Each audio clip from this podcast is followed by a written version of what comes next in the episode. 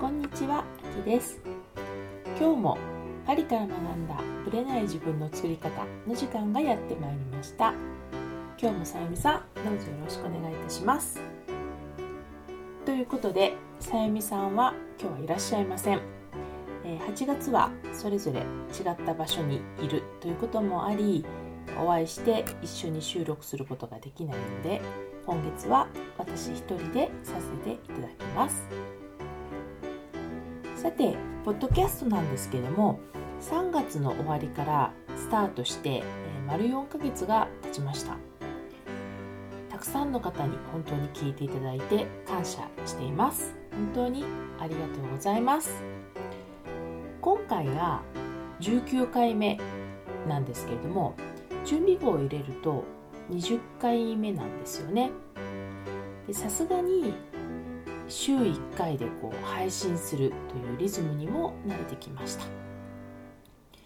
2回目からパートナーとして入っていただいている、ま、さゆみさんのおかげもあり楽しく収録させていただいています。とにかく最初は編集することすら大変で音楽をこうどう入れたらいいのかとかインタビュー部分はどうしたらいいのかかそういう技術的なことも含めてもう本当に時間がかかっていたんですよね。これだけにもう何時間もかけてるみたいな感じだったんですけどもまあその編集時間云々よりも何よりも大変だったというか辛かったのがこの自分の話し方とか声と直面することだったんですよね皆さん自分の声を客観的に聞いたことがありますか？録音したりまあ録画でも構わないんですけどその時に見る自分の姿だったり話し方だったり声だったりこれ結構やってみるときついんですよね。でこんな声なんだ話し方なんだっていう発見はあるものの聞きながらかなり落ち込む人もいらっしゃるんではないかなと思います。とにかく私もその一人というかもう編集作業の中でひたすら自分の声を聞き続けなければいけない。自分の話し方うわこんな話し方してるっていうようなことと向き合わなきゃいけないっていうのが実はこの編集作業の中で一番辛いことだったんですよね。ですが面白いことにさすがに週1でやってると慣れてきてしまうという不思議なところで自分の声とか話し方が嫌なのは単にそれを今まで自分が知らなかっただけなんだっていうことに気づくわけです。もちろん嫌なことももちろん目につくしでもそれはこれから直していったり気をつけていったり、まあ、解決策を練っていけばいいわけで慣れっていうのはやっぱり面白いなっていつも感じるんですけど慣れてくると今度愛着も湧いてくるんですよね。今でも自分の声とか話し方は嫌だなって思うことが結構多いんですけれどもそれでもこの4ヶ月間の間に、まあ、たくさんの、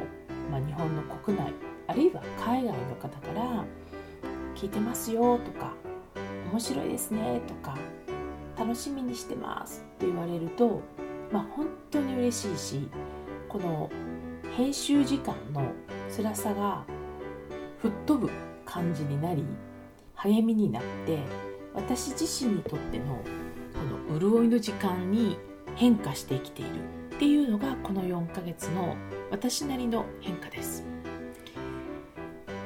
これからも、まあ、こんな感じで楽しく続けていこうと思ってますのでもしさらにこの番組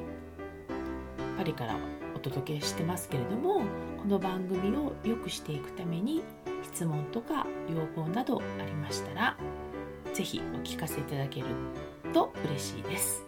そして引き続き、まあ、週1回の配信を聞いてくださるととても嬉しいなと思います。それでは本編スタートです。はい。今月はですねインタビューをお休みさせていただいてライブでの公開質問っていうものをお送りしたいと思ってます。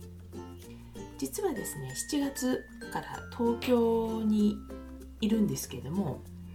いろんな方にお会いして、まあ、その中で質問もいろいろいただいてましたのでその質問にその場でお答えするっていうことをやってみました。でこれはやはり実際に直接お会いしてないとなかなかできないことですのでやっぱり日本に帰った時戻った時にできるなと思ってやってみたライブでの公開質問です。それでは今回の質問をお聞きください。はいそれではじゃあ京子さんの質問です、はい、どうぞ。こんにちは。今日は。よろしくお願いしますえっ、ー、とですね私あの今年の初めから、うん、えっ、ー、と起業っていうか、あのまあ、自営で自分で仕事をしていこうと思って今活動中なんですけれども、はい、えーとで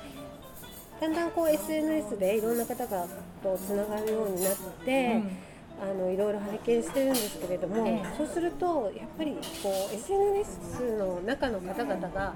すごくこうキラキラしてるような感じにすごく見えちゃうんですね。はい、でまあ自分自身もちょっとまだ経験もないし、いろんなところで自信がないところがあるので、すごくこう揺らいでしまうところがあるんです。なので、あきさんがこう起業して活動していく中で、どうやってこうなんていうんですかね自分のマインドっていうのをどういうふうに持っていらっしゃるのか、うん、それをちょっと伺ってみたいなと思ったんですね。はいわかりました。自信のなさが出て、うん、周りがキラキラ見えると、どうなっちゃうんですか？翔子さんかもうその自分の仕事をなんか私なんかやっていいのかなみたいな感じにこうちょっとなってしまうんですね、うん、でもまあこの仕事で行きたいとは思ってるんですけれども、うん、でこうよし頑張ろうっていう気はあるんですけど、うん、なんかそういうのを見てしまうと、うん、えなんか私なんかやっていいのかなみたいな思っちゃう感じでちょっと思ってしまったりするんですよね。どういうところに人の羨ましさが出るんですか？うん、そうですね。やっぱりこうすごいこうなんていうんですか、えーと、知識とか、うん、そういうのを発信されてたりするとやっぱりこうバックボーンがなんか自分が薄い気がして、うん、その辺で自信がなくなりますね。なるほどね。わかりましたじゃあもう一個最後に質問したいんですけど、はい、翔子さんは、はい、なんで起業しようと思ったの？そうですね、まああのー、家族形態が変わったっていうことも多くて、自分で時間をうまくこうやりくりできるのは、うん、まあ、あの自分で仕事することかなっていうこともありましたし、うん、やっぱりこう自分が今まで経験してきたことや培ってきたことを皆さんにお伝えしたいなって思ったことが大きいですね。なるほどね、っていうのは一番意識してほしいのはそこなんですよ。はい、自分がなぜ起業しようと思ったかっていうその翔子さんの個人的理由がそこをぶらさぶらさないこと、はい、そこから離れちゃうと人がよく見えちゃったり、はい、その羨ましくなっちゃったりするわけよ。でそこはもう絶対ぶらさないで、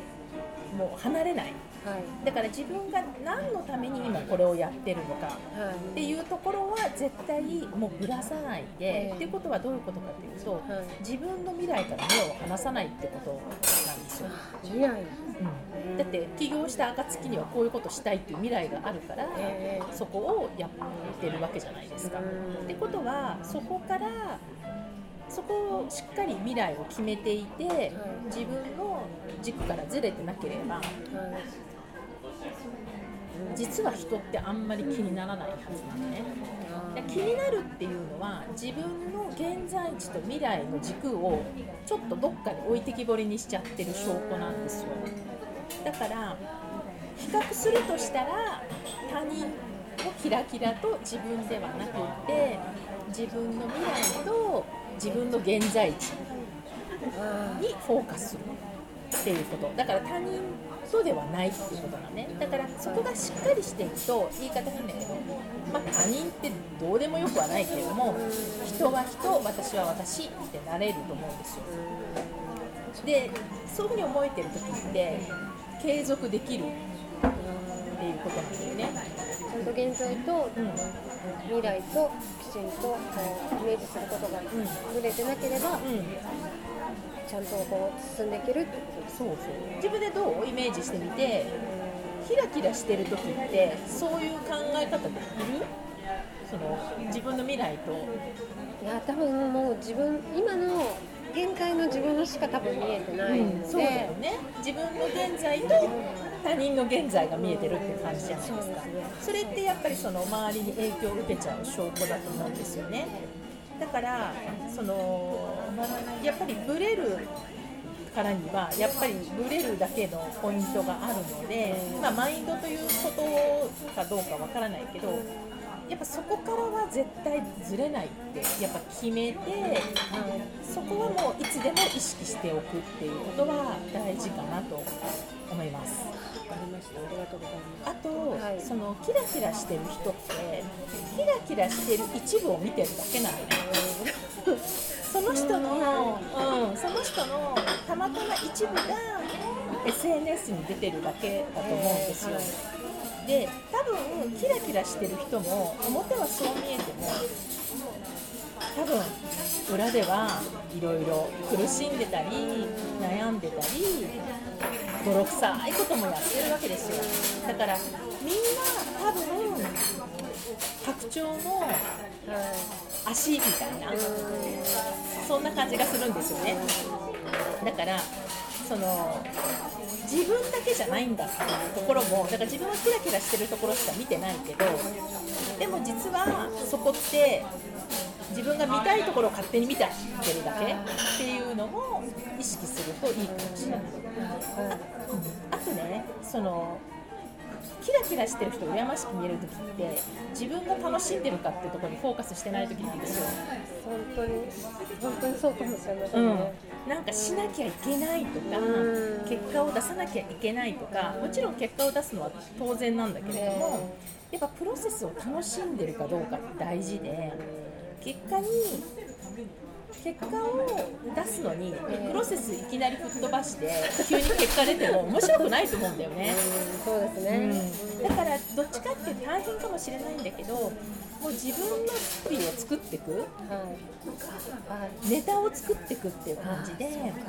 多分苦しい時のネタって後から笑い話になるじゃないですか。うん。だからその笑い話のネタを作ってるんだって思うと結構プロセスももっと楽しめると思うんだよね。うん、だからそこを意識するのも、うん、いいかなと思います。あとは最後におすすめしたいのはやっぱり相談できる人とかうん。同じ意識を持った仲間を持つことはえーやっぱりこうブレるタイミングでは大事でやっぱりブレがあっても戻ってきやすいと思うんですよそういう人がでそれって慣れ合いのお友達とかではなくってえーやっぱり自分自身がそれぞれ自立してるという前提なんだけども、はいそういう人と常に一緒にいることによって、まあ、自分も刺激を受けたりするっていう仲間がいるのはすごくこう落ちた時も戻ってこれないかなと。はい、わかりました。やっぱり愚痴友達ではなく、そうなんか頑張ろうと思ってる人たちと、うん。やっぱりいるのも大事ってことですよね。そうそう。もう先を一歩進んでる人でもいいと思うし、うんはい。とにかくその自分の未来と自分の現在の立ち位置をこう振り返らせてくれる人っていうか、そういう人がいるっていうのはすごくうん刺激になるんじゃないかなと思います。いかがですか？ははい、あのちょっとはっきりしてきた感じがします。っきりして、どの辺がよく分かってきた？やっぱりあのどうしてもこう今しか見てなかったっていうか、だからちゃんと自分で思いがあって始めたはずなんですけど、どうしてもその始めたっていうことで、この始めたこの現在しか見てないなっていうのは、やっぱりちょっとお話しして分かった感じがします。じゃあちょっと意識を、はい。え自分の未来と、そうですね、はい、現在に目を向けてみてください。はい。はい、ありがとうございました。はい、今回のこのライブでの質問はいかがだったでしょうか？特にこの翔子さんは起業にあたっての重要なマインドっていうところを、まあ、気にされていたのでその部分に関して感じたところを、まあ、いくつかお話しさせていただきました。これはですね、まあ、起業だけに限らず何かこう新しいことにチャレンジしたり取り組む時に、まあ、周りが輝いて見えて、まあ、それと比較して自分が不安になったりとか自信をなくしたりしてしまう人って結構いるんではないかと思うんですよね。でその時に自分の考える視点っていうのがブレてしまうとああやっぱり私にはできないんだうまくいかないんだ続かないやめちゃおうかなという思考に思考と行動に陥りがちですので、まあ、そうならないための思考法っていう視点でのマインドについてお話しさせていただきました。すでに、まあ、スタート地点一番最初の時点でどういう発想でいくか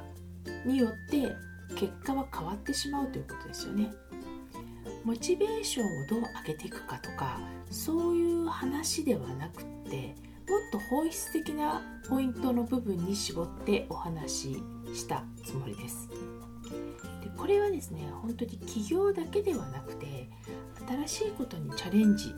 する時に全て応用できることじゃないかなと思うので是非ご自分当てはめて考えていただけたらいいかなと思います。ぜひ参考になれば幸いです。ライブでの質問は直接でないと、まあ、こうやってできないんですけれども質問はいつでもお受けしてますのでぜひ聞いてみたいということがあれば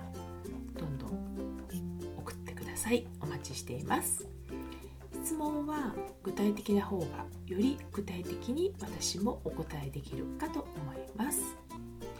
翔子さん今回質問ありがとうございました。